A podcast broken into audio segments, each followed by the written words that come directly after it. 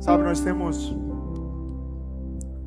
talvez pouco tempo para falar sobre muita coisa, mas o Senhor vai nos dar graça. Hoje nós iniciamos a série de Páscoa, a série do mês de abril, chamada Ressurreto. E eu tenho certeza que nós vamos entender ainda mais o que a morte de Cristo, a sua ressurreição significa. Então, como igreja, como comunidade, como fonte, vamos experimentar durante o mês de abril o que é a Páscoa do Senhor, o que a Páscoa representa para o cristão. Amém? Eu quero ler com você em Êxodo, livro de Êxodo, no capítulo 12, a partir do versículo 1.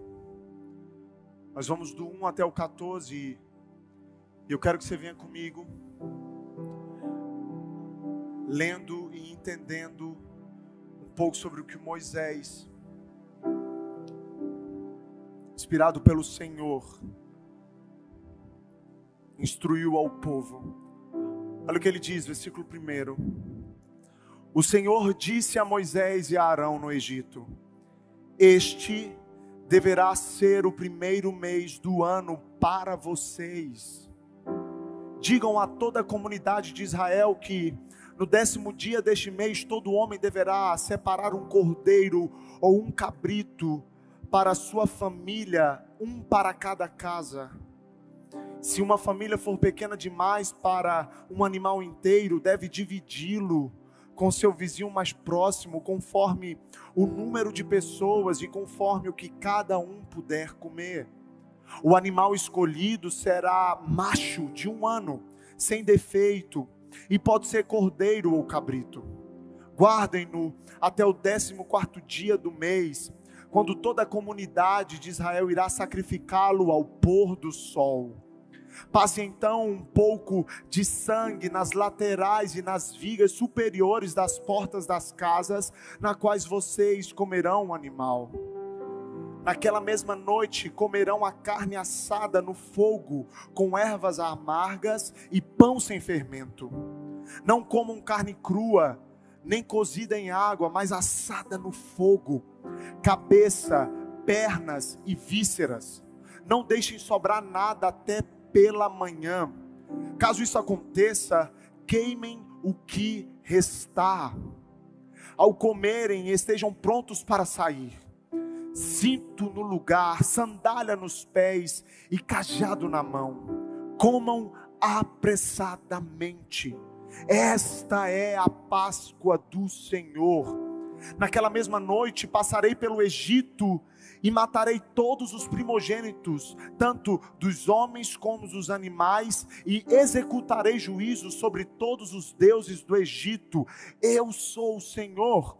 O sangue será um sinal para indicar as casas em que vocês estiverem. Quando vir o sangue, passarei adiante. A praga de destruição não os atingirá quando eu ferir o Egito. Este dia será um memorial que vocês e todos os seus descendentes celebrarão como festa ao Senhor. Celebrem-no como decreto perpétuo. Vamos orar. Pai, nós te agradecemos, porque um cordeiro foi morto para nos livrar da escravidão do pecado. Nós estamos aqui comemorando e falando sobre a Páscoa do Senhor, porque temos o um entendimento que o teu filho, Jesus Cristo, foi o cordeiro separado, sem mácula, sem defeito. Foi o cordeiro que foi morto. O sangue correu pela cruz. E hoje eu e todos os meus amigos aqui presentes podem ter vida. Hoje eu e todos os meus amigos somos livres, libertos da escravidão do pecado, da escravidão do diabo, da ira de Deus, graças ao Cordeiro de Deus que tira o pecado do mundo. Que esse texto possa entrar como um rema nas nossas vidas e que possamos sair daqui entendidos sobre o que é a Páscoa do Senhor. Se você crê nisso, irmão, dê um amém, um aplauso ao Senhor.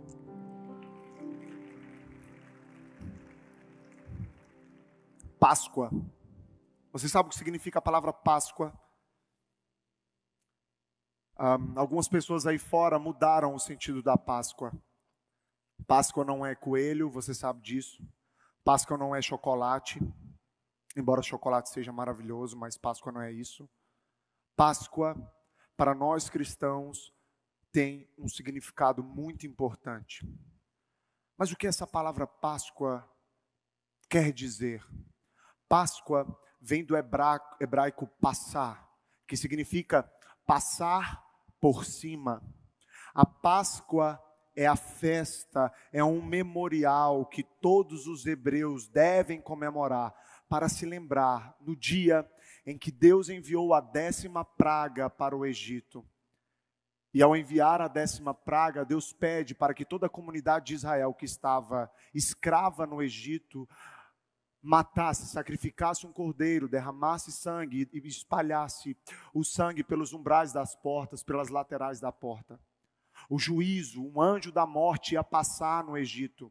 E todas as casas que não tivessem a marca do sangue, o anjo da morte, o anjo de juízo, iria matar primogênito, seja de homem ou de animal.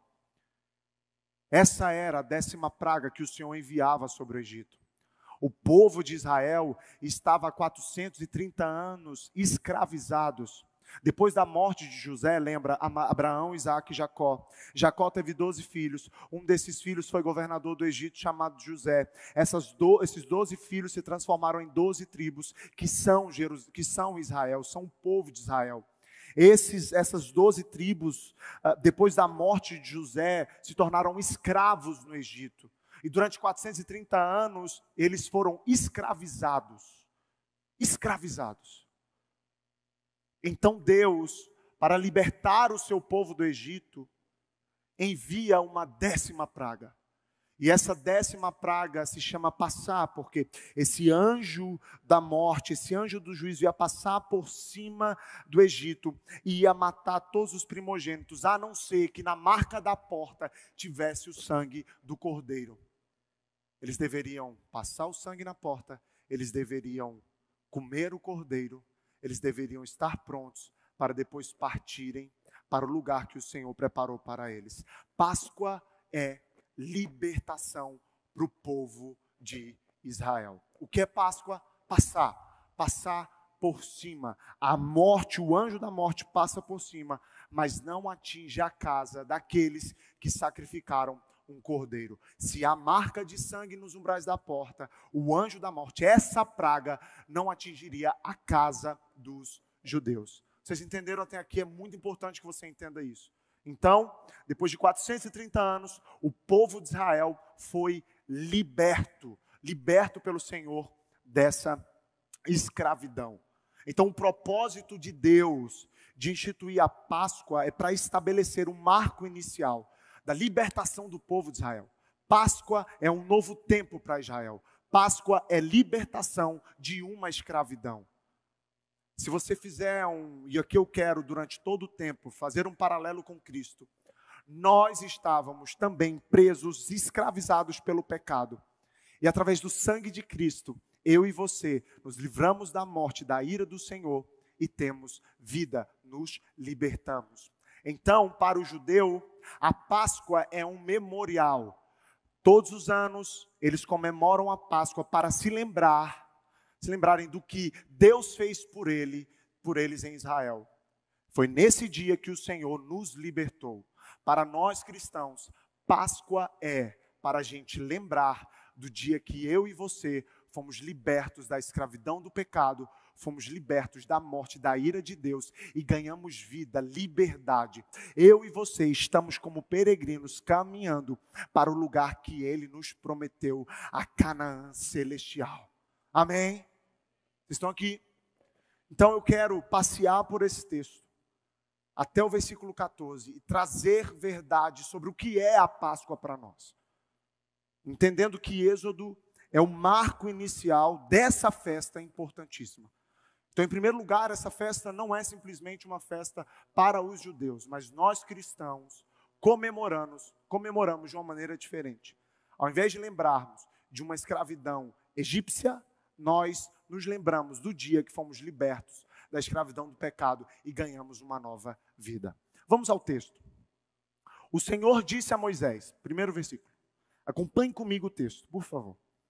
O Senhor disse a Moisés e Arão no Egito: Este deverá ser o primeiro mês do ano para vocês. Em primeiro lugar, a Páscoa é um novo tempo. Diga novo tempo.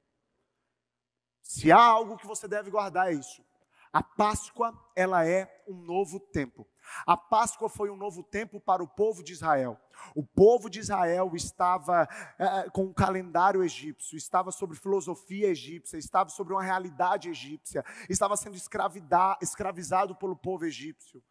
O calendário do povo de Israel era o calendário dos egípcios. A cultura do povo de Israel estava sendo a cultura do povo é, é, egípcio. Então, a realidade de Israel havia sido desconfigurada. Eles estavam sendo escravos em uma terra distante. Nesse versículo, podemos ver que o primeiro mês do mês é um mês para vocês. O que isso significa? O que Deus quis dizer aqui através de Moisés? Esse é um marco esse é o marco Moisés. Esse é o marco. É o marco inicial. Eu libertando vocês da escravidão do Egito. Esse é um marco. É um novo tempo.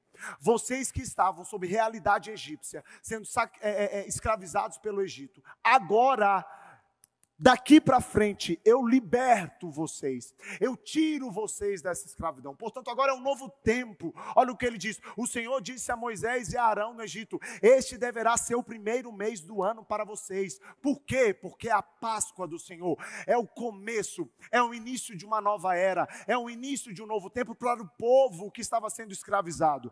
Páscoa é o momento em que judeus, hebreus, que são a mesma coisa, são libertos da escravidão. Então Deus estava dizendo: Páscoa é um novo tempo, é uma nova estação, é um novo calendário. Eu estou tirando vocês do Egito para levar vocês para a terra que eu preparei para vocês. Vocês estão aqui comigo? Isso é Páscoa, um novo tempo. O que é Páscoa? Um novo tempo. Beleza, pastor? É um novo tempo para os hebreus. Eu entendi que eles foram libertos da escravidão dos egípcios. Eu entendo tudo isso. Mas o que eu, que sou cristão, tenho a ver com isso? Tem a ver com isso. O que, que nós temos a ver com isso? Se não somos judeus, não tem ninguém. Ah, tá, existe judeu aqui, se tiver, seja bem-vindo. Mas nós não somos judeus. O que essa festa, que é para o judeu, tem a ver com a gente? Se os judeus olham para a Páscoa como memorial, se lembram do dia que eles foram libertos da escravidão do Egito, nós que estamos em Cristo, olhamos para o seu sacrifício na cruz do Calvário e entendemos que através desse sacrifício começamos uma nova vida, um novo começo. Entenda algo: os egípcios estavam escravizando naquele momento o povo de Israel. Eles estavam oprimidos. Daquele mês, que mês? Abril, está entre maio e abril. Naquele mês, um novo ano, uma nova vida iria se iniciar. Sabe o que o Novo Testamento diz para a gente em 2 Coríntios 15, 17? Portanto, se alguém está em Cristo, as, colha, as coisas velhas já passaram e eis que tudo se fez novo. Trazendo para um contexto cristão, se a Páscoa é, é marcada, marca um novo tempo na vida dos hebreus. Se a Páscoa marca o livramento deles da escravidão, para nós que estamos em Cristo, a Páscoa também é um novo começo. É o momento que eu e você encontramos Cristo, fomos batizados e nascemos com uma nova vida. Lembra o que Jesus disse uh, para Nicodemos, Nicodemos, é necessário nascer de novo. O povo hebreu estava iniciando um caminho. Esse é o ano novo. O ano novo começa em janeiro, mas para os hebreus é abril. Então, em abril, vocês vão comemorar. Eu libertei vocês da escravidão do pecado. Nós que somos cristãos também temos a Páscoa como um novo tempo, uma nova estação. Foi o dia que eu e você fomos encontrados por Cristo e entendemos que em Cristo somos libertos da escravidão do pecado. Vamos lá, existia a ira de Deus sobre as nossas vidas. Por que, que existia a ira de Deus? Porque somos pecadores. E somente sangue poderia nos purificar desse pecado. Cristo, um cordeiro de Deus, Cristo, o Cordeiro de Deus, sobe no madeiro, derrama sangue e agora os nossos pecados são perdoados. O anjo da morte no juízo final irá passar sobre a terra e vai ver a marca, o sangue de Cristo e você vai dizer: Ele não. Alguém pagou o preço por ele, ele não. Vamos lá, gente. Então, Páscoa é um novo tempo para nós. Se Páscoa é um novo tempo para os hebreus, para nós também. Eu lembro que na igreja, quando a gente era batizado, alguém olhava para a gente e falava assim: e aí, feliz uma semana de vida. E você fica, peraí, mas eu nasci tem um tempinho aí. Aí passava um mês, feliz um mês de vida. Porque você nasceu de novo quando se batizou, quando entendeu que o Senhor, Deus, Jesus, é o que mudou a sua vida, é o que entregou a vida por você. Então a gente sempre falava, oh, feliz, feliz vida. Parece que a vida cristã se inicia a partir do momento que entendemos que temos fé em Jesus Cristo. Páscoa é um novo tempo para nós. Você lembra do tempo que você aceitou Jesus? Se você não lembra do tempo que você aceitou Jesus, isso pode soar muito estranho. Eu lembro do dia que eu aceitei Jesus. Eu sempre fui da igreja, mas no dia 3 de maio de 2003, quando eu tinha 10 anos, eu me levantei no culto e disse assim: Eu quero esse Jesus. Todos os meus amigos olharam para mim e falaram assim: Você não era crente? Você está aqui tempão cantando aqui no coral das crianças, você não é crente, não. Foi naquele momento que eu entendi. Eu preciso aceitar a Jesus. Naquele momento. Foi um marco na minha vida um marco, um novo começo. Eu que estava escravizado pelo pecado, eu que estava debaixo de ira, agora entendi que preciso ter um cordeiro, um Senhor, alguém que me justifique. Eu preciso de um Salvador. Nós precisamos de um Salvador. O povo hebreu precisava de um Salvador, alguém que os libertasse. Nós precisamos de um Salvador, alguém que nos liberte. Então, em Cristo Jesus, eu e você temos nova vida, um novo tempo, um novo nascimento. Páscoa é a celebração de um recomeço. Fomos libertos em Cristo e ganhamos uma nova vida. Cristo é a nossa Páscoa. Você lembra quando você estava rodeado pelo pecado, que você vivia uma vida escravizado pelo pecado?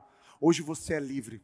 Por isso que nós cantamos: Eu sou livre não foi carro, não foi ouro, mas foi o sangue de Jesus que me libertou e me trouxe para a vida. Ainda que o juízo final aconteça e o anjo da morte passe por aqui, eu tenho a marca na minha testa do sangue do Cordeiro. Eu sou livre. Ah, vamos lá. Páscoa é um novo tempo para mim e para você. se você está aqui hoje, você talvez você não esteja entendendo que novo tempo é esse, o Senhor Jesus Cristo tem um novo tempo para a sua vida. Talvez você chegou aqui escravizado pelo pecado sem saber o que fazer, debaixo, sabe, de opressão, Deus, em Cristo Jesus, nos dá uma solução. Ele é a nossa Páscoa. A Páscoa é novo tempo. Chegou novo tempo para você. Esse novo tempo não é casa, não é carro, não é dinheiro. Esse novo tempo é Cristo te libertando do pecado e te dando vida. Vamos lá!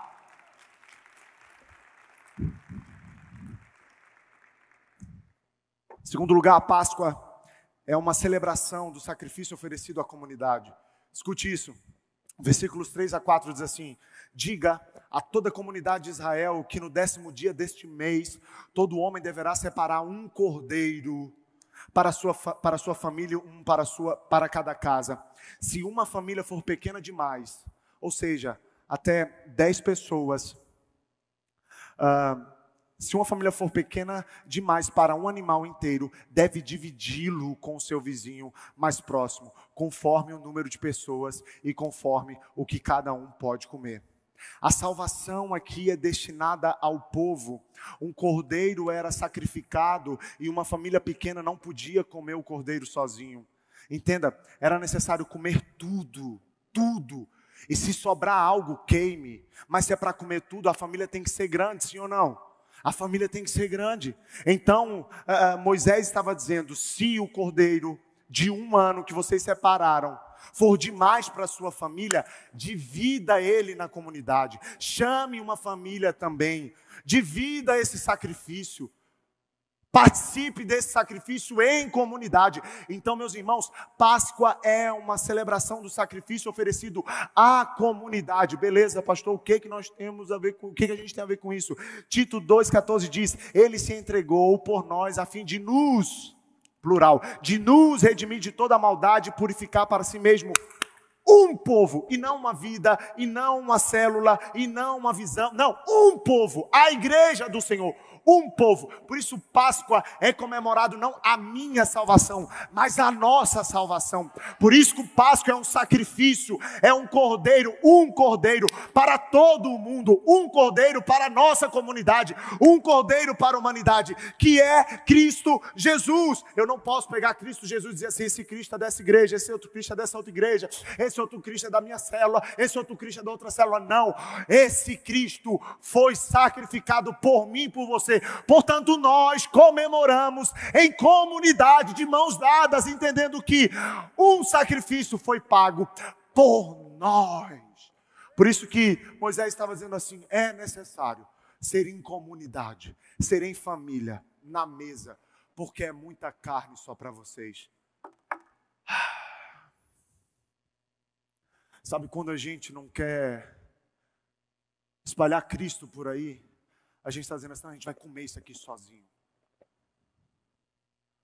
Se a outra família não tem condições de entender sobre o que é esse sacrifício, se a outra família não tem condições de preparar esse cordeiro, azar. Eu entendi e eu vou fazer e eu vou comer sozinho.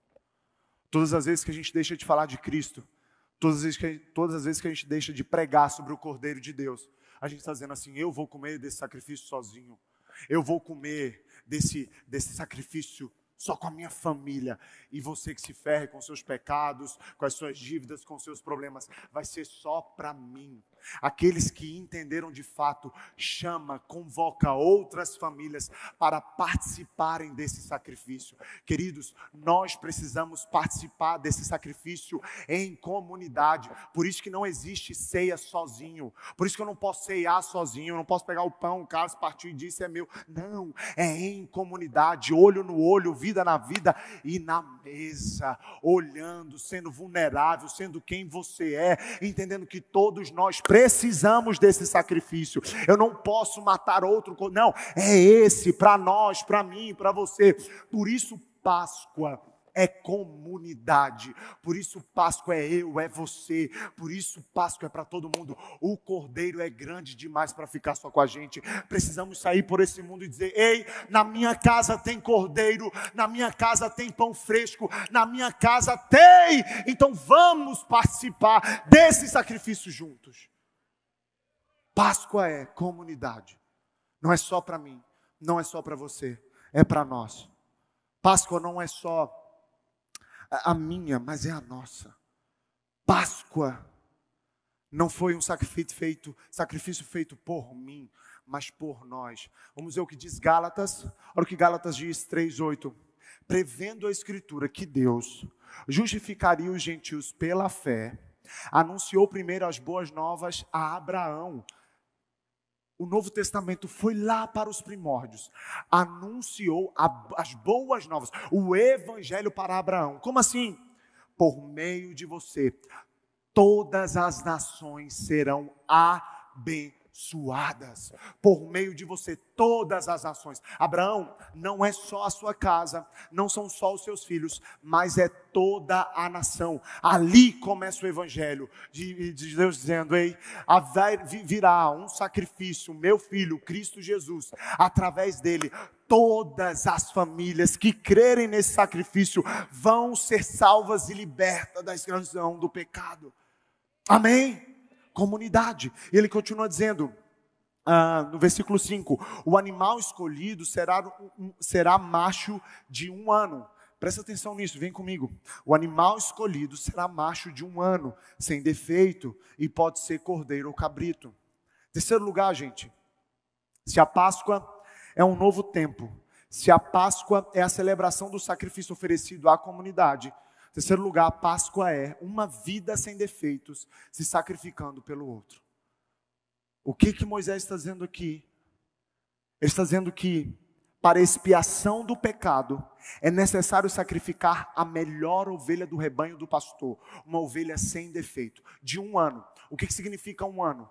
Um ano é aquela ovelha que já atingiu a estatura de homem, é uma ovelha sem ruga, é uma ovelha que não é doente, porque não pode se oferecer para sacrifício o que não presta. Nós entregamos o melhor. Deus, quando foi uh, enviar alguém para morrer por nós, Ele não criou um ser, Ele não mandou um anjo, Ele mandou o melhor, que era o seu filho, Cristo Jesus. O pastor olha para as ovelhas, olha para o rebanho e escolhe uma ovelha, um macho, sem defeito, porque para cumprir o propósito, a ovelha, o cordeiro tem que ser sem defeito. O Senhor ele não aceita sacrifício se o animal estiver com defeito.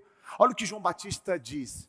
João Batista, ao ver Jesus, diz: Eis aí o Cordeiro de Deus que tira o pecado do mundo. João Batista olha para Jesus e identifica: se lá em Êxodo o cordeiro tinha que ser sem defeito, sem pecado, eis aí o nosso cordeiro. Eis aí o Cordeiro de Deus, eis aí o escolhido de Deus para tirar o pecado do mundo.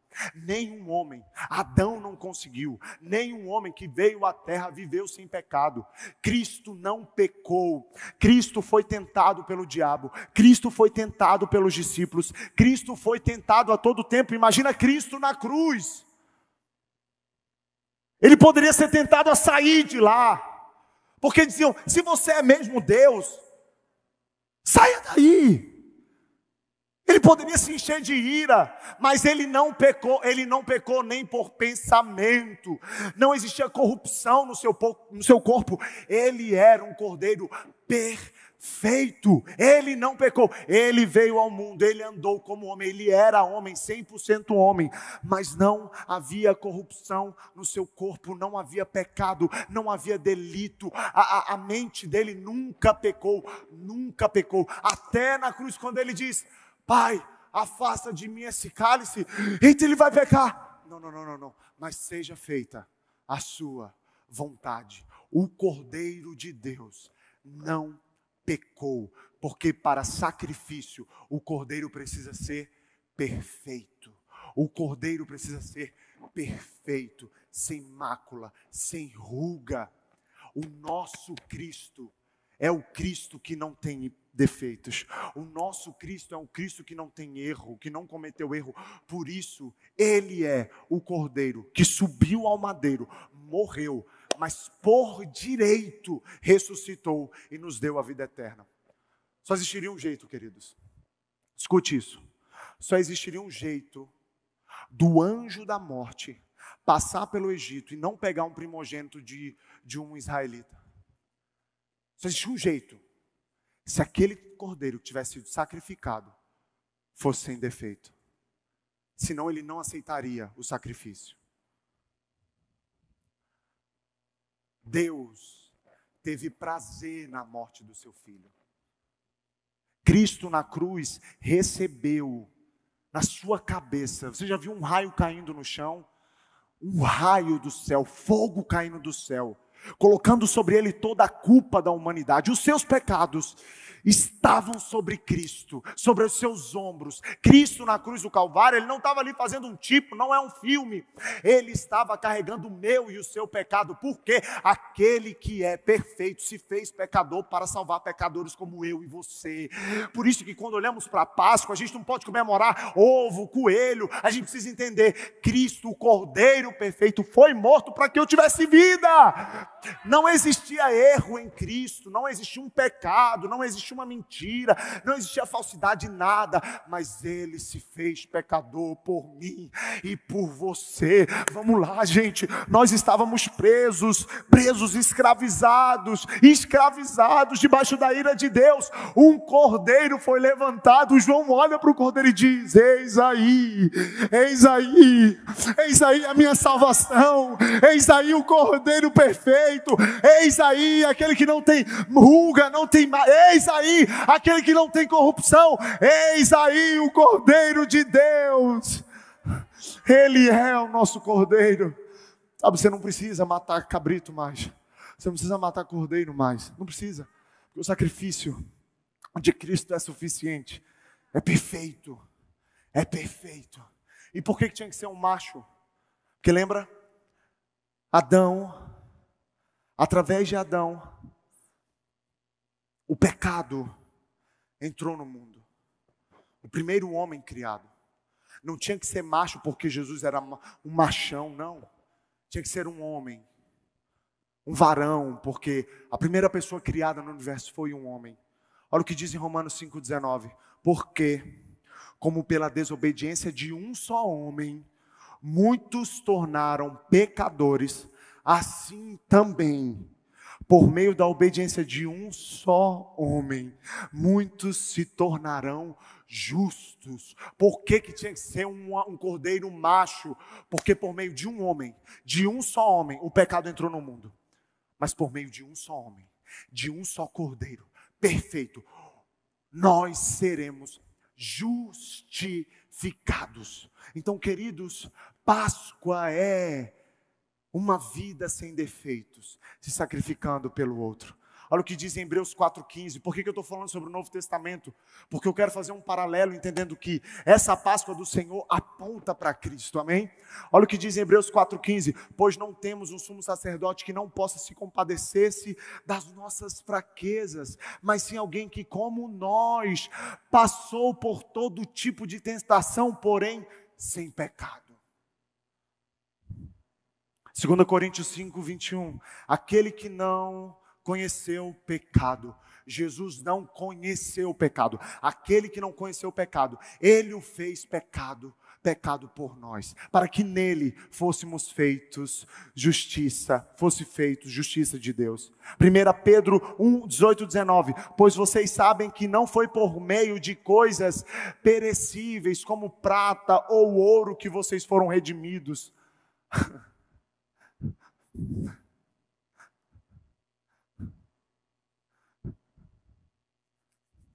Pois vocês sabem que não foi por meio de coisas perecíveis, como prata ou ouro, que vocês foram redimidos da sua maneira vazia de viver transmitida por seus antepassados, mas pelo precioso sangue de Cristo, como de um cordeiro sem mancha e sem defeito. O que Pedro está dizendo, vocês não foram salvos com ouro, com coisa que passa, vocês foram salvos com sangue. Sangue é vida. Vocês não foram salvos porque tem muita grana, porque é santarrão, não.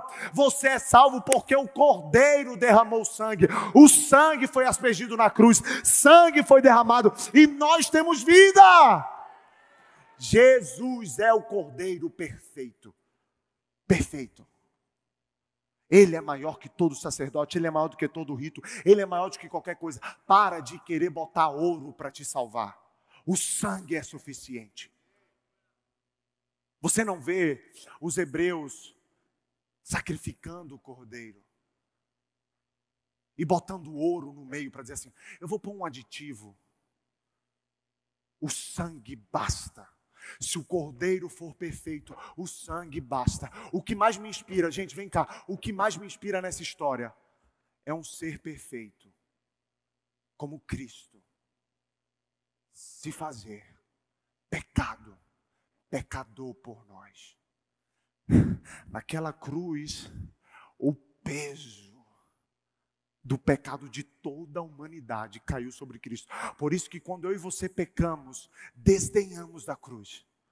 Por isso que quando eu e você vivemos uma vida de pecado, pecando todo o tempo, deliberadamente, desdenhamos da cruz. Então não adianta comemorar a Páscoa, não adianta dizer, ele ressuscitou, ai, coisa fofa. Não. Se amanhã você vai continuar pecando, se amanhã você vai continuar pecando, caindo no pecado, pastor, a gente não vai pecar, a gente vai pecar todo dia. Eu vou pecar amanhã, depois eu vou pecar de novo, mas eu não vivo uma vida de pecado, eu não fico procurando o mesmo pecado, eu não fico indo lá fazer a mesma coisa, ver a mesma pornografia, me masturbando, eu não fico lá me prostituindo, eu não fico lá, irmão, eu não fico lá mentindo, sonegando, eu não fico lá, não! Porque eu já fui liberto, ele não me domina mais. Perfeito. Então, ao olhar para Cristo, ao olhar para a cruz de Cristo, não pense que é um homem com 75 quilos morrendo. É um homem com um peso descomunal sobre ele, e o peso é o meu e o seu pecado. Ele se fez pecador. Gente, isso muda o nosso cristianismo. Nós não estamos falando de um Deus que se apartou de nós, não. A gente está falando de um Jesus que veio ao mundo, se fez carne, se fez homem, habitou entre nós, não pecou, mas no final de tudo fez assim: eu enfrento a cruz por eles. Isso é Páscoa. Vamos continuar. Olha o que ele diz no versículo 6. Guardem-no até o décimo quarto dia do mês, quando toda a comunidade de Israel irá sacrificá-lo ao pôr do sol. Vai sacrificá-lo, então Páscoa é sacrifício. O cordeiro deveria ser separado do restante para o sacrifício até o décimo quarto dia do primeiro mês. O cordeiro tem que ser separado, guarda isso, cordeiro separado. Esse cordeiro escolhido de um ano perfeito, ele tinha que ser o quê? Separado. Ele tinha que ser o quê? Sem defeito. Cristo cumpriu essa exigência. Ao olharmos para Cristo, a gente vê que ele cumpriu tudo isso. Cristo, até os seus 30 anos, foi separado. A gente vê Cristo com 12 anos ensinando aos mestres. Ele foi durante toda a sua vida. Não era um homem com 30 anos falando assim, ó, cheguei. Não, ele, ele se humilhou. Ele saiu do ventre de uma mulher. Ele era humano, ele foi criança. Ele, ele, depois ele passou a ser uma criança maior, virou um adolescente, depois virou um jovem. E com 30 anos foi que ele apareceu. Mas até então ele havia sido guardado por Deus. Enquanto todos pecavam, ele continuava íntegro. Cristo cumpriu essa exigência. Cristo, o Cordeiro de Deus, foi guardado até a crucificação. Ele foi tentado todos os dias, de todos os lados, mas continuou perfeito, mesmo na cruz. Ele não pecou, ele foi guardado, gente. Se um pai de família, se um pastor pega a ovelha perfeita de um ano, e por que, que tem que ser perfeita de um ano? Porque sacrifício, gente, a gente tem que gerar. Então, ele pega o melhor, ele leva para o sacrifício. Se aquela ovelha é arranhada, se aquela ovelha é machucada, se aquele cordeiro é machucado, acabou. Vai ter que ver outro. Entenda isso. Cristo foi separado. Pastor, o que eu tenho a ver com isso? Olha o cuidado de Deus, cumprindo a exigência que ele mesmo colocou em Êxodo. Deus estava cumprindo a exigência que Ele mesmo, Ele mesmo fez. Ele poderia dizer assim: Eu sou Deus, eu exigi, mas eu faço como eu quero, mas Ele não é como a gente. Eu exigi e eu vou cumprir o que eu exigi, porque eu sou justo. Então, como um cordeiro, Cristo nasce. Cara, vem comigo nisso, por favor. Como um cordeiro, Cristo nasce. Não é que Deus foi na fazenda e falou assim: Você me vende um cordeiro perfeito aí? Como um cordeiro. Você já viu um cordeiro nascendo, uma vaca, um bezerro nascendo, saindo da vaca? Como é um cordeiro nascendo? Cristo é como um cordeiro pequeno nascendo. Ele tinha que ser separado. E Deus cumpriu. E por que, que Deus cumpriu? Por amor. Você já pensou chegar até os 33 anos sem pecar? Para nós que somos pecadores é impossível. Mas olha o cuidado. Por amor a você, eu vou guardar esse cordeiro. Enquanto todo mundo se corrompe até, até os 30, esse aqui não, porque ele tem que ser perfeito. Cristo, somente Cristo poderia ser propiciação pelos nossos pecados. Somente Cristo poderia morrer pelos nossos pecados. Só Ele, somente o Filho de Deus, que é também Deus, poderia morrer pelos nossos pecados. Mas ninguém, somente Cristo, porque era também 100% Deus. Ele foi separado. Ele poderia ter aparecido do nada? Poderia. Cristo poderia aparecer ali, ó, entrar aqui ó, e sentar. Bum, apareceu do nada, como ah, por osmose. Pff. Tipo Goku, e vir para cá. Essa piada é para poucos. Poderia, mas não. Ele tem que ser um cordeiro, cuidado, separado. Olha Deus. Quando Deus estava separando aquele cordeiro, ele estava olhando para você, velho. Porque você precisava ser salvo. Não é porque você é a coisa mais linda do mundo, não. É porque você é pecador. Você precisa de libertação. Não é que tem pecador que diz, quando Deus olhou para o cordeiro, ele viu você e falou assim: Ai, eu tenho que salvar a Juliana, porque ela é tão fofa. Ele olhou para você e falou assim: Você é pecadora, depravada. Ele olhou para o Vitor e falou assim: Você é um pecador. Ô seu pastor, você é pecador, depravado. É isso que você é.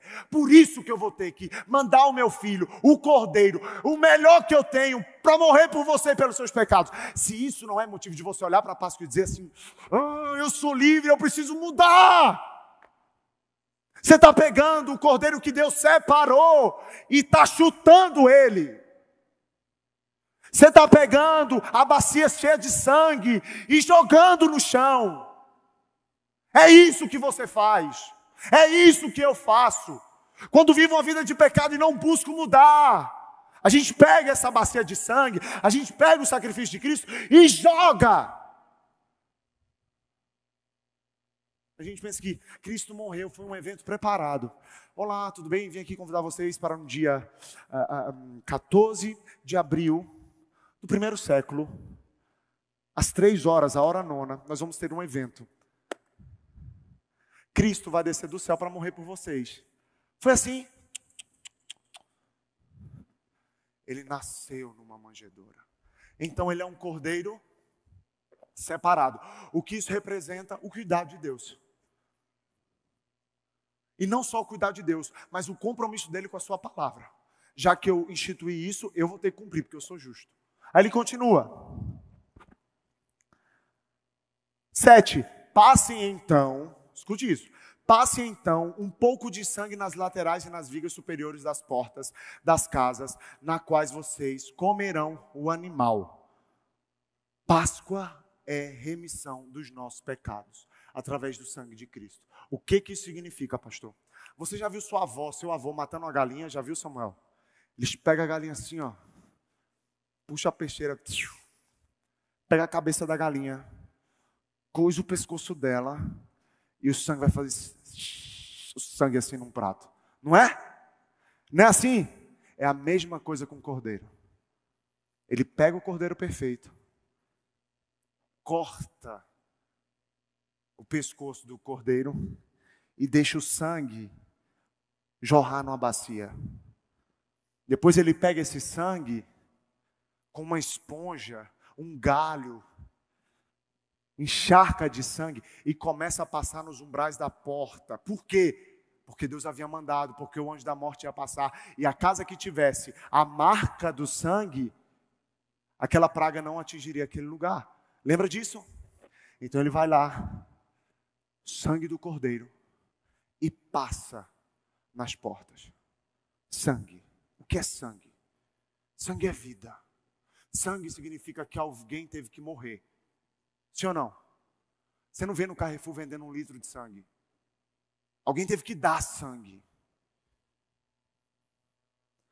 Alguém teve que ser sacrificado. Para ter sangue, alguém tem que ser sacrificado. Por que, que Deus ordena isso? Olha o que ele diz em Levítico 11, 11 uh, 17, 11. Olha o que ele diz. Pois a vida da carne está no sangue. A vida da carne está no sangue. E eu o dei a vocês para fazerem propiciação por vocês, mesmo mesmos no altar. E o sangue faz propiciação pela vida. O sangue foi derramado, o sangue do cordeiro foi derramado em uma bacia.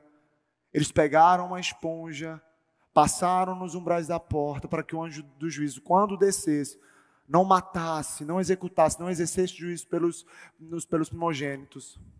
E quando ele olhasse para a porta, ele dizia assim: ali não, alguém ali fez o sacrifício. O cordeiro ali foi sacrificado. Quando Cristo, queridos, vem para nós aqui agora. Quando Cristo morre na cruz, ele derrama sangue porque para ter remissão de pecado tem que ter derramamento de sangue. Como, qual era, eu não vou dizer isso, não posso falar isso, mas tipo assim, qual era o único jeito da praga não entrar na casa uh, de um judeu? Através do sangue. Marcando a casa com sangue, porque foi feito sacrifício. Cristo derramou o seu sangue. Ele deu a sua vida pelas nossas vidas. Hebreu 9, 22, de fato, segundo a lei, quase todas as coisas são purificadas com sangue. Sem derramamento de sangue, não há perdão de pecados. Não há. Então, para que a gente fosse perdoado, era necessário derramar sangue. Sangue de um cordeiro qualquer? Não, o sangue de Cristo. Como eu e você temos acesso a Deus? Através do sangue de Cristo. Se não fosse o sangue de Cristo em nossas vidas, o que seria de nós? No dia do juízo final, morte. Morte era o nosso destino. Agora, com o sangue de Cristo, o Cordeiro perfeito, agora com esse sangue, os meus pecados são perdoados. Lembra disso, olha. No Antigo Testamento, através dos sacerdotes, os homens iam lá, derramavam sangue, faziam sacrifício, para que o pecado uh, daqueles homens fossem perdoados. Agora, eu e você não precisamos mais fazer isso não precisa mais fazer isso. Por quê? Porque o sangue do cordeiro já foi derramado. O sangue desse cordeiro é suficiente. Lembra o que a gente ouviu em 1 João? Cristo é propiciação pelos nossos pecados. Ou seja, Cristo derramou sangue pelos nossos pecados. E quem fez isso? O próprio Deus. O próprio Deus matou o seu filho, sacrificou o seu filho para que eu e você pudéssemos ter acesso a Deus. Não vá pensando você que você tem acesso a Deus porque isso é bom, porque isso é bonitão. Não. Você tem acesso a Deus porque existe marca de sangue aí nas suas vestes.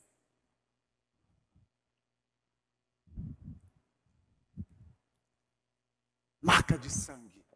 Sangue foi jorrado. Pastor, que coisa linda. Ele derramou sangue por mim. Olha que maravilha ficou lá numa cruz. Ele não podia morrer asfixiado, tá? Porque cordeiro que é cordeiro não pode morrer asfixiado. É lei. Ele aguentou até o último momento, até a última gota de sangue, correndo naquela cruz. Pastor, que lindo. Tão poético, pastor. Gostei. Tá, esse Jesus é o cara. Derramou sangue por mim. Eu não estou falando, irmão, mulheres, de uma semana que você fica jorrando sangue. Eu não estou falando, homens, de um corte no dedo. Eu não estou falando, gente, de um, de um raspão no joelho. Eu estou falando do sangue sair daquele homem. Você já viu uma. uma vamos trazer para o nosso, nossa, nossa contexto. Já viu uma galinha, uma galinha sendo sacrificada? Ela vai se debatendo. Porque está saindo o que dela? Vida. Sangue é vida, não é líquido, é vida. Porque carne sem sangue não adianta. Sangue é vida. Então o que Moisés está dizendo aqui para nós é que o cordeiro precisa morrer, ser sacrificado, para que o anjo da morte não nos pegue. O que, que nós precisamos para nos livrar da morte, da escravidão, do pecado? O que, que nós precisamos para voltarmos a ter relacionamento com Deus? O que, que a gente precisa? De Sangue. Sangue de quem? De Cristo. Por isso, ao olhar para o sangue, eu não posso olhar para o sangue como algo religioso. Eu olho para o sangue entendendo que foi através desse sangue, o sangue do Cordeiro, que eu tenho vida. É através desse sangue que no, no, no, no, no tribunal final, eu não vou ser morto. Por quê? Porque existe marca de sangue em mim, nas minhas vestes. O sangue foi derramado pelo Cordeiro. Isso não é poético. Foi o Cristo, o perfeito, o Cordeiro de Deus, morrendo, derramando sangue por mim e por você. E, e o, que me, o que me deixa ainda mais grato é que foi o próprio Deus que fez isso. Ninguém aqui precisa pegar cordeiro e sacrificar. Já foi feito está consumado. Cristo é suficiente. Por isso que nós não precisamos voltar aos ritos religiosos. Por que a gente precisa voltar? Por que a gente não precisa pegar a, a, a Páscoa jude, de, dos judeus e comemorar? Não. Cristo é o nosso sacrifício. Como que a gente comemora? Com a ceia do Senhor. Todas as vezes que você come a ceia do Senhor, você não está tomando um suco, comendo uma bolacha murcha, não. Ali é para você lembrar do dia em que ele te tirou do pecado, do dia em que você estava preso e saiu dessa escravidão. Foi através do sangue dele. O judeu, ele olha para a Páscoa e fica lembrando, oh, eu lembro o tempo que o meu povo estava no Egito, 430 anos, e Deus tirou eles de lá. Nós, quando comemos a Páscoa em comunidade, nós, quando tomamos a ceia em comunidade, lembramos do dia que Ele nos tirou da escravidão do pecado através do seu sangue. Sem sangue seria impossível. Sem sangue seria impossível. Então, ao olhar para essa cruz, olhe para isso aqui. Olhe para isso aqui. Ao olhar para essa cruz, não pense que isso aqui é um símbolo para se pôr em igreja. Não. Isso aqui é a nossa vida. Isso aqui está banhada de sangue. E não é sangue de um presidente, de um prefeito, é o sangue do Cordeiro de Deus perfeito. É esse sangue que tira o pecado do mundo. Aí a gente olha para a Páscoa agora, não como um evento, ressuscitou, ressuscitou. Não, agora a gente grita, porque entendemos o que isso significa. Não foi ouro, ele não deu ouro, ele não deu pedras preciosas. A, a, a moeda foi sangue. E quando é sangue, não tem volta. Você já viu alguém morrer saindo sangue de hemorragia e falar assim: não, vamos pôr o sangue de volta? Não tem direito de volta. Está consumado. Vocês estão entendendo aqui, gente? Esse paralelo, vamos continuar rápido. Urgente, em nome de Jesus. Amém. Sim. Sexto lugar, Páscoa é não só libertação, mas santificação. Versículo 8, coloca aí para gente. Olha o que diz versículo 8. Na, naquela mesma noite, depois do sacrifício, olha o que ele diz: comerão a carne assada no fogo. O que, que eles vão fazer? Derrama sangue e depois vão o que, Samuel? Assar a carne no fogo. Ai, ai. Lembra de mim, Samuel assar a carne no fogo, com ervas amargas e pão sem fermento. Depois que tirou o sangue, botou nos umbrais da porta, vamos assar. E como é que assava, gente? Com espeto de madeira. O cordeiro era partido no meio, posto como uma cruz. Olha isso. Eu lembro de alguma coisa. É madeira, é cruz, é partido. Ele deve ser queimado para que vocês comam esse sacrifício. Por que comer o animal? Por que, que a gente tem que comer o animal com pães asmos? O que, que é pães asmos? É um pão com asma? É um pão que você corta e vai. Que piada ruim.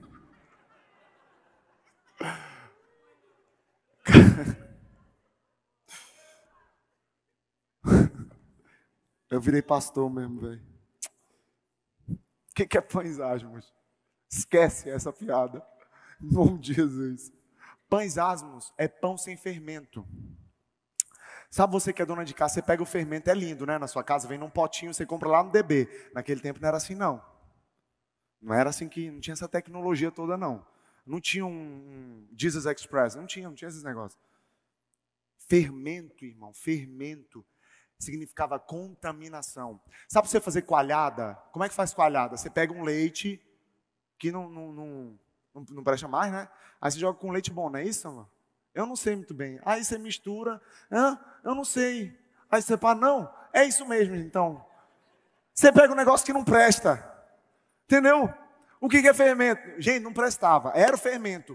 Você botava o fermento na boca, não prestava. Era contaminação, significava contaminação. Ou seja, Deus estava dizendo a Israel que eles não deveriam se contaminar. Então pega primeiro aqui comigo. Eles tinham que comer a carne com pão sem fermento. Por que pão sem fermento? Porque fermento significava contaminação. Eles tinham que comer o sacrifício, mas sem se contaminar. O que é se contaminar, gente? Pecado. Pecado. Por favor, preste atenção nisso. Páscoa não só é nossa libertação, mas é nossa santificação. Pães asmos. Não é só comer do sacrifício, mas agora chegou você. Seja santo, santifique-se. Pastor, o senhor acabou de dizer que a gente é pecador. A gente é. Deus está falando sobre um processo de santificação, alguém que busca santificação, alguém que está nesse processo. A Páscoa do Senhor consiste em nos tirar do cativeiro e nos purificar do pecado. Não é simplesmente ser liberto da escravidão e querer voltar para a vida do pecado. Por isso que Deus está dizendo, vai ter que comer o cordeiro com pão sem fermento, para vocês não, não, não se contaminarem por aí para não saírem daqui querendo voltar de novo. Voltar para a mesma vida de pecado. Pão sem fermento. Então tudo aqui tem um simbolismo. Tudo. Então não é só olhar para o sacrifício e falar assim: Ele morreu por mim. Oh Jesus, eu te amo. E viver uma vida como você está vivendo. Ele morreu por mim. Mas você trai a esposa, ele morreu por mim. Mas você rouba, ele morreu por mim. Mas você mente, ele morreu por mim, está tudo certo. Mas você é crente, mas não é. Está com o pé na igreja, outro mundo. Hã? É o crente Raimundo. Eu vou parar. Vou parar, gente. Aí, aí você diz assim, ele morreu por mim, ai meu Deus, ele é a coisa mais fofa, e você continua com a sua vida. Ele estava dizendo assim: vai comer do sacrifício, vai participar do sacrifício, mas não se contamina. Aí é com você não se contamina. Então, Páscoa não é só Deus nos libertando, mas Páscoa também é santificação. E como eu posso ser santo? Com a ajuda do Cordeiro. Participando do sacrifício do Cordeiro. A gente, nós sozinhos nós não conseguimos. Por isso que a gente precisa de Deus, de Cristo Jesus. Esse sacrifício, comer desse Cordeiro. Para viver uma vida em santificação. Deus nos libertou de um, de um Egito. Gente, lembra da sua vida como era. Tinha gente aqui que ia para festa, bebia, bebia, bebia, aí depois bebia. Não era pouco, aí bebia de novo. Seis da manhã voltava para casa. Lembra da sua vida no Egito. Lembre-se de onde ele te tirou. Lembre-se. Deus não te tirou de um Egito para te levar para outro, meu irmão. Deus não nos libertou, não deu seu filho, derramou o sangue do seu filho para a gente continuar no Egito. É necessário haver santificação. Deus nos libertou de uma escravidão do pecado para que a gente seja livre desse pecado, não para que a gente permaneça. Então, quando a gente vive essa vida de pecado, irmão, a gente está desdenhando do sacrifício. É exatamente isso. Deus nos tira do Egito para nos colocar numa terra santa, numa terra preparada, por isso que tem que ser sem contaminação. Então, Páscoa não é só a ressurreição de Cristo, Páscoa, Páscoa é santificação. Se santifique. Aquele que está sujo, se santifique. Se santifique. Se santifique. Como pastor? Comendo do cordeiro. Se santifique. Por que, gente, vamos lá, por que, que a gente tem que comer? Por que, que a gente tem que comer carne e pão? Por quê? Por que, que a gente pode comer só a carne? Não é gostoso carne? Por que a gente tem que comer o pão também? Porque a nossa santificação só é possível através da nossa união com Cristo. Escuta isso. Sua santificação só é possível através da sua união com Cristo. O que significa comer o sacrifício? Significa união, colocar para dentro. A santificação só é possível por isso. Ou seja, ao ingerir carne e pão, participamos do sacrifício e alcançamos santificação unidos com Cristo.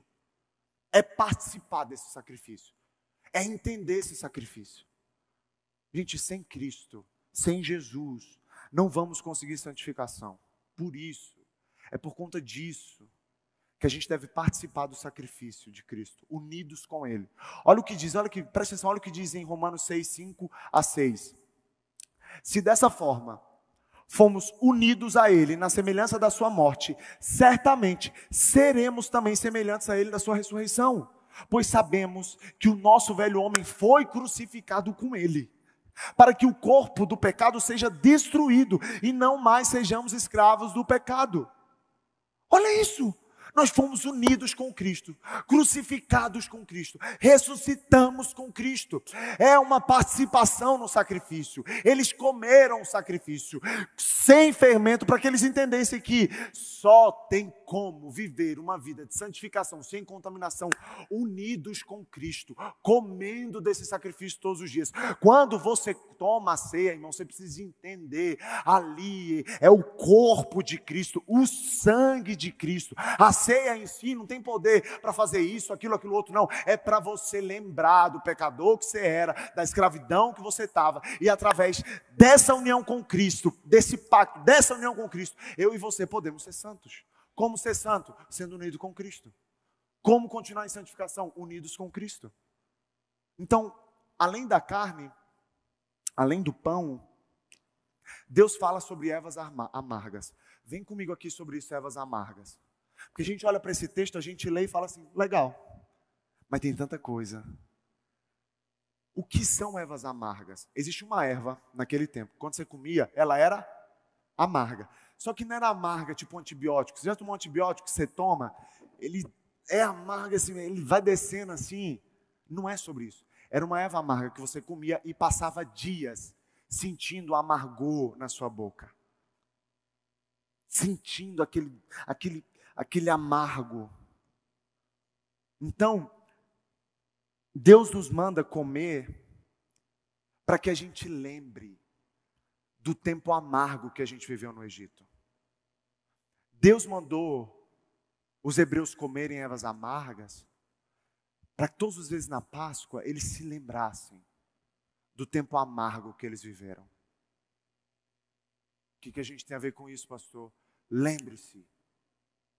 Lembre-se do tempo amargo que você viveu longe de Cristo. Lembre-se como é viver uma vida sem Cristo.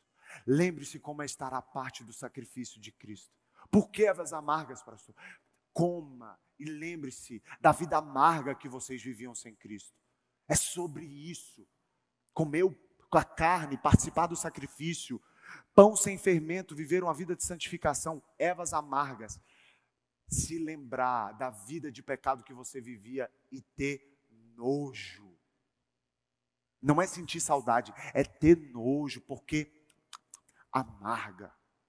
Por que, que Deus estava pedindo para que Moisés dissesse aquilo para aquele povo? Para que o povo não sentisse desejo de voltar. Você sabia que tem gente querendo voltar para o Egito? Aqui, tem gente querendo voltar para a velha vida, para o mundo de novo.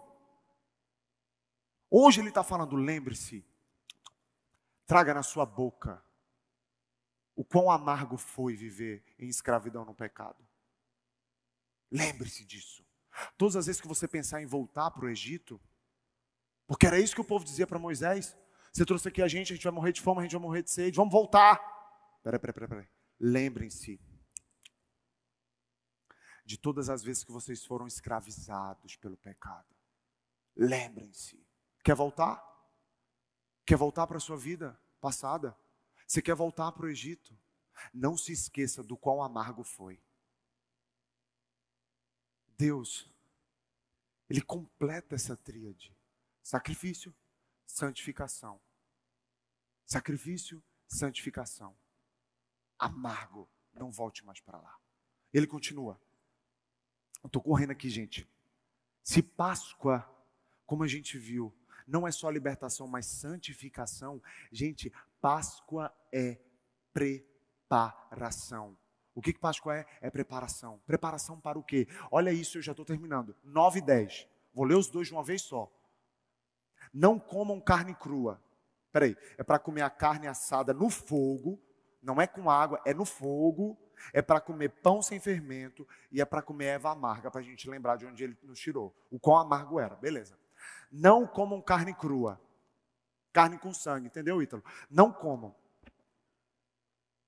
Não comam carne com sangue, entendeu? É, pessoal, é que come a carne. Tem gente que come carne aqui, só falta carne. Irmão, eu tô demais. Não come carne crua, nem cozida em água, mas assada no fogo. Diga fogo. Vem comigo, diga fogo.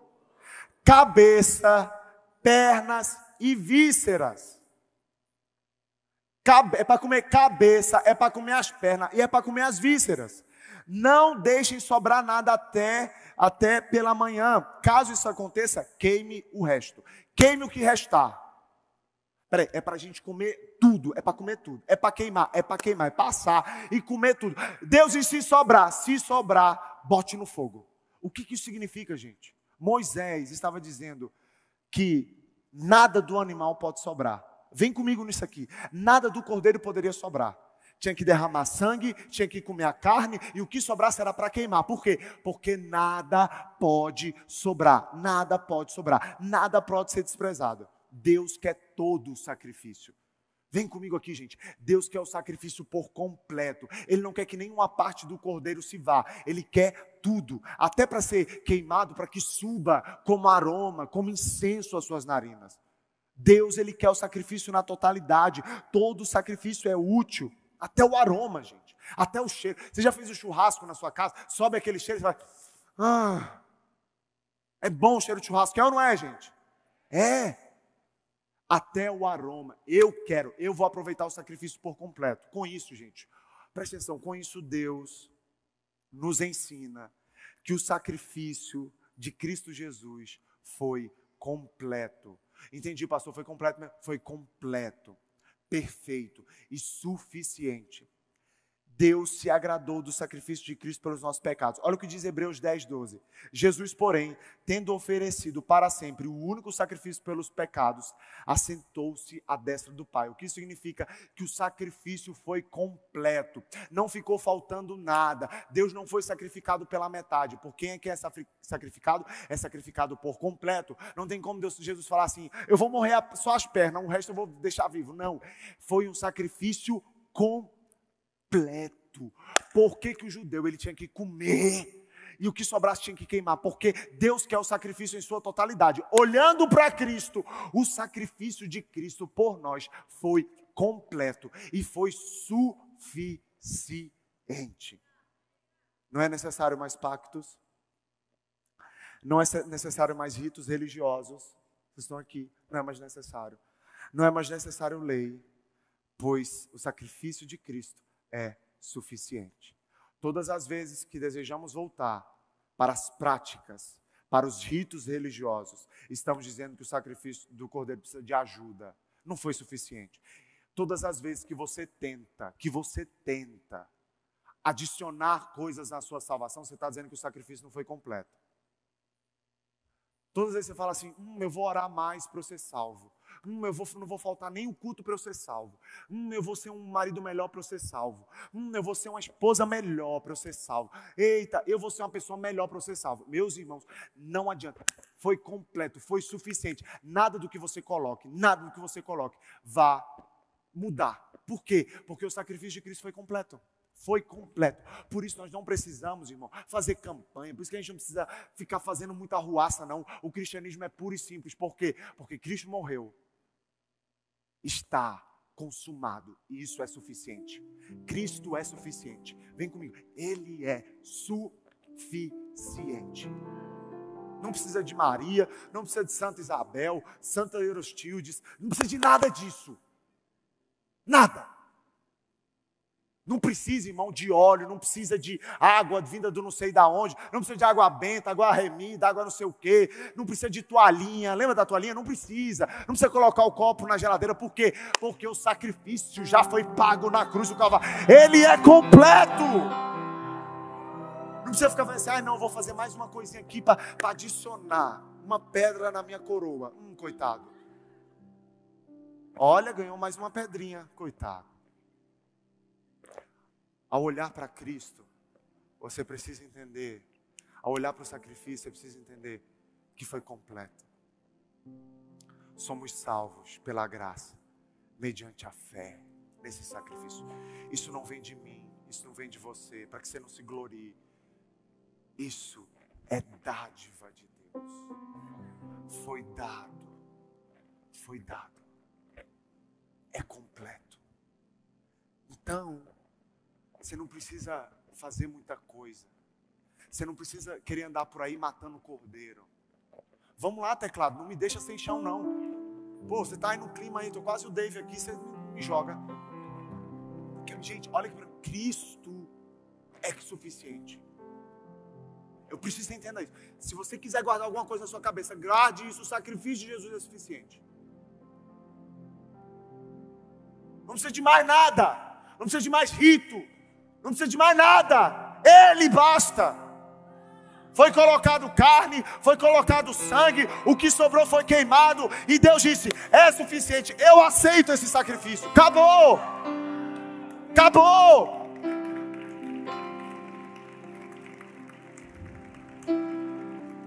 Mas aí a gente fica assim, ó. Mas a gente fica assim, pegar mais aqui, mais um pezinho aqui para ir, vai me ajudando a ser salvo. Eu vou participar disso aqui, eu vou fazer isso aqui, eu tenho que orar 30 vezes no dia, quatro horas, duas rezas, duas sei o que, sei o que, eu faço duas orações aqui, aí eu faço um jejum, um jejum de três dias. Aí eu pego esse óleo ungido com esse óleo ungido, aí eu misturo, eu, eu enterro, e aí eu saio jogando na, em tudo quanto é lugar, e aí, aí sim, aí sim, aí através dessa ajuda, dessa ajuda, aí Cristo Aí ele vai poder fazer alguma coisa. Porque se não fosse essa minha atitude de misturar os olhos, não ia dar. Cristo é suficiente. Cristo é suficiente para te curar. Cristo é suficiente para te curar. Ele é suficiente para te salvar. Ele é suficiente para te libertar da escravidão do pecado. Ele é suficiente. Por isso que o cristianismo, como disse S. Lewis, é puro e simples. Por que é puro e simples? Por que, que é puro e simples? Porque não precisa de mais nada. É essa verdade que muda a sua vida, muda a sua concepção, te transforma como homem, faz você se arrepender dos seus pecados e ter fé em Cristo Jesus. Faz você se arrepender e entender o que é a salvação. Essa é a Páscoa do Senhor. O que é a Páscoa do Senhor? É sacrifício completo, suficiente. Ele continua no 11. Olha isso aqui, gente, vem comigo. Amanhã você dorme. Olha isso aqui. Ao comerem, Beleza, é para comer tal, beleza, é passar, não é para deixar sobrar nada, porque eu aceito tudo. O sacrifício foi completo, beleza. Ao comerem, estejam prontos para sair.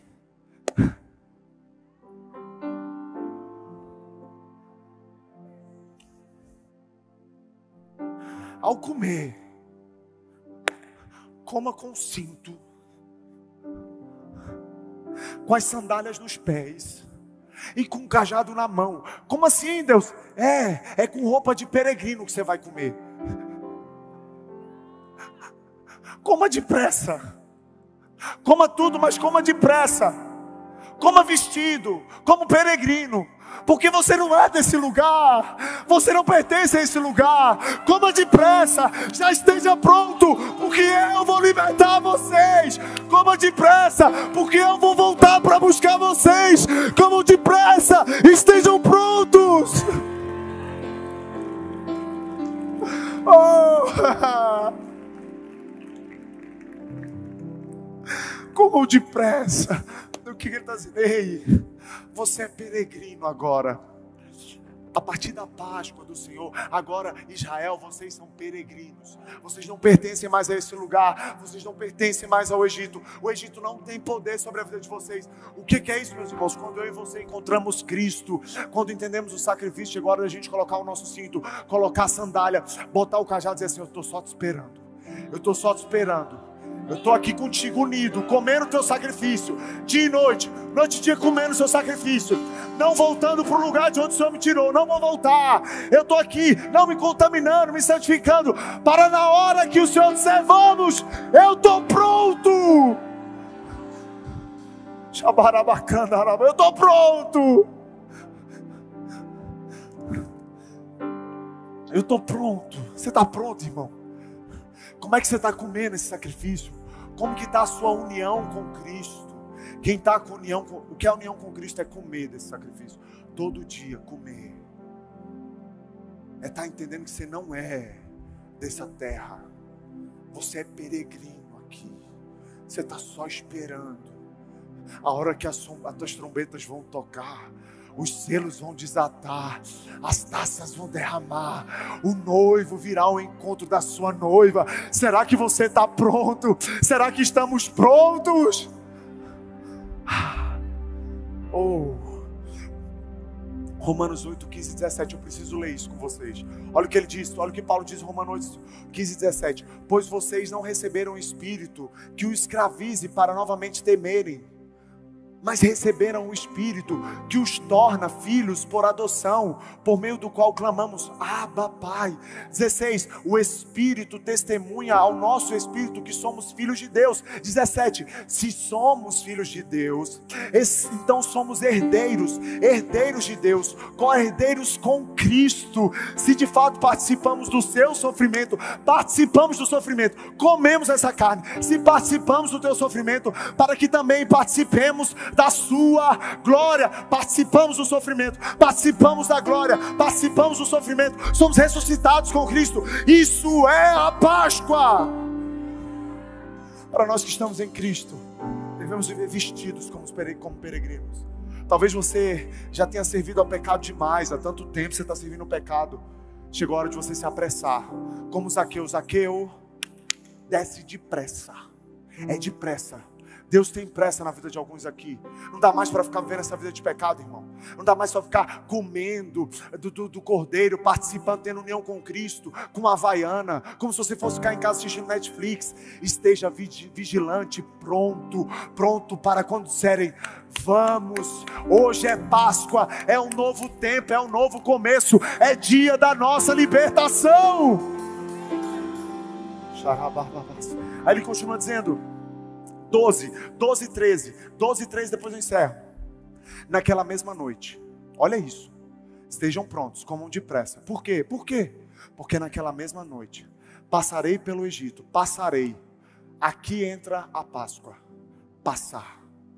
Naquela mesma noite, passarei pelo Egito e matarei todos os primogênitos, tanto dos homens como dos animais, e executarei juízo sobre todos os deuses do Egito. Eu sou o Senhor.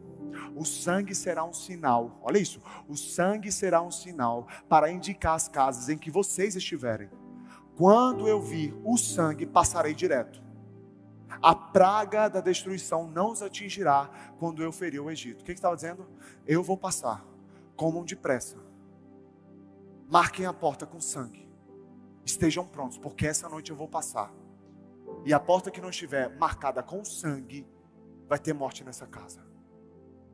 Quando Deus disse que vai passar, é passate. O anjo da morte passa. Não vai ver sangue? Vai matar. O sangue, gente, é a marca. O sangue é uma marca. O anjo de juízo da morte, ele não estava passando, batendo na porta assim, ó. Tudo bem? Você tem um paninho com sangue para me mostrar? Não.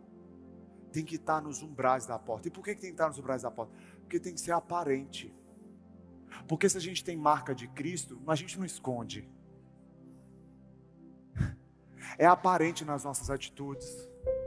O sangue de Cristo é aparente na nossa maneira de viver. Está na porta, não tem como negar. Está na porta, está na cara, está na porta. Sangue é marca. Você pode tatuar sangue, você pode tatuar cruz, você pode tatuar Jesus, você pode tatuar o leão da tribo de Judá, mas se você não tiver a marca do sangue do cordeiro na sua testa, sangue. Ninguém sabe o dia e a hora que ele virá. Ninguém sabe o dia e a hora que ele virá. Mas uma coisa é certa, ele virá. A trombeta vai soar a trombeta vai soar. E só quem tiver a marca do sangue de Cristo será salvo da morte e da ira de Deus. Tem que ter a marca do sangue. Você tem marca do sangue de Cristo? Você tem a marca do sangue de Cristo em você? Não é a Bíblia, eu não estou falando da Bíblia, eu não estou falando dos dias que você está vindo à igreja. Não. Está na sua testa, está na cara que você é separado Está na cara que você tem o sangue de Cristo. O sangue de Cristo está em você. Porque no juízo final, Ele não vai falar. Ele vai aparecer, todo olho verá. E quando Ele passar, só quem tiver sangue Só quem tiver participado do sacrifício, só quem tiver entendido o sacrifício, só quem tiver com o sangue do Cordeiro, a vida de Cristo em você, vida de Cristo, sangue em você. Será que você está com a vida de Jesus em você, meu irmão? Será que eu estou com a vida de Deus em mim? Eu posso ser pastor, apóstolo, arcanjo, semideus. Uh! se eu não tiver o sangue de Cristo na minha vida, se eu não tiver o sangue do Cordeiro em mim, meu irmão, não adianta. Eu posso ser super crente, botar um paletó, um bottom, dizer que eu sou isso, pregar lindamente, mas se não tiver sangue, sacrifício, união com Cristo, ele chegará e eu vou morrer. Como é que está a marca do sangue de Cristo aí? A marca, o sangue diferencia as pessoas. E por último, por último, versículo 14, vem comigo. Este dia, que dia? A Páscoa, passar. Este dia será por memorial, e celebrareis com solenidade ao Senhor. Nas vossas gerações o celebrareis por estatuto. Que dia é esse? A Páscoa do Senhor. Por que, que a gente vai celebrar a Páscoa? Para lembrar. Vem comigo isso aqui. Se a Páscoa é um memorial para os hebreus da sua libertação da escravidão no Egito, para nós cristãos, Páscoa é um memorial do sacrifício de Cristo por nós, nos libertando e nos livrando da morte. Quando Cristo ressuscita, o anjo da morte não encontrou corrupção na morte de Cristo, no corpo de Cristo. Não havia corrupção em seu corpo. Não havia. Era um cordeiro puro, por isso ele tinha o direito de ressuscitar. E porque ele ressuscitou, a gente entende que podemos ter vida. Então, Páscoa se para os judeus Páscoa é lembrar o dia que eles foram libertos do Egito, para nós Páscoa é lembrar o dia em que Cristo morreu por nós, foi sacrificado por nós. É lembrar do dia que ele nos tirou do pecado. Páscoa é para lembrar disso. Então, gente, Lucas, ele vai dizer no capítulo 22, versículo 19, olha isso. A ceia, a ceia a Santa Ceia é o dia que o cristão lembra do sacrifício de Cristo na cruz. O dia que fomos libertos do pecado e da morte. O que é a Santa Ceia? Agora a Santa Ceia muda por completo. Santa Ceia não é uma brincadeira. Santa Ceia é lembrar do dia que Cristo te libertou. Se o judeu vai comer, vai comemorar a Páscoa porque ele foi liberto, é para lembrar, nós olhamos para a Páscoa e lembramos do dia em que ele nos libertou do pecado. No dia em que seu filho morreu por nós. Por isso que a ceia é em comunidade.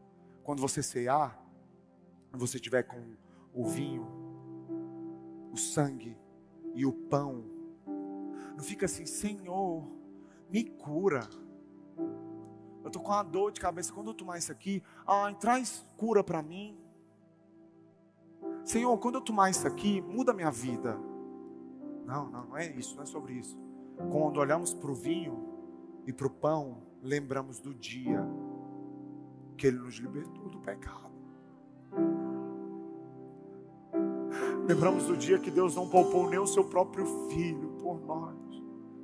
Aí quando a gente toma a ceia, Saulo, tudo, tudo vem à nossa mente.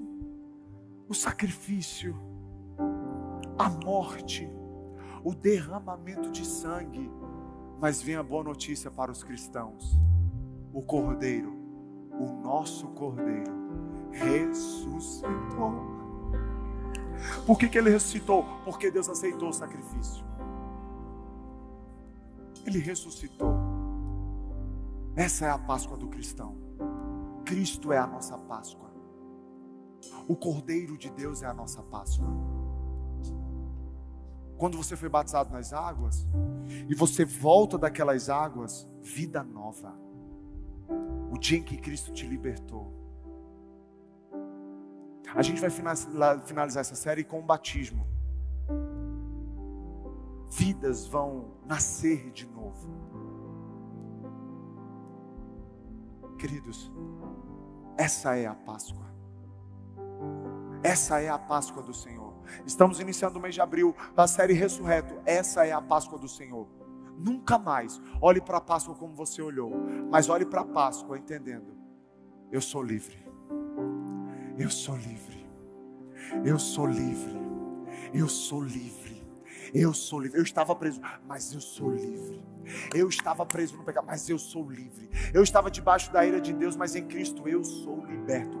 Eu sou livre. Através do sangue de Cristo, eu sou livre. Não é de qualquer outra coisa, através do sangue de Cristo, eu sou livre, eu sou livre, eu sou livre.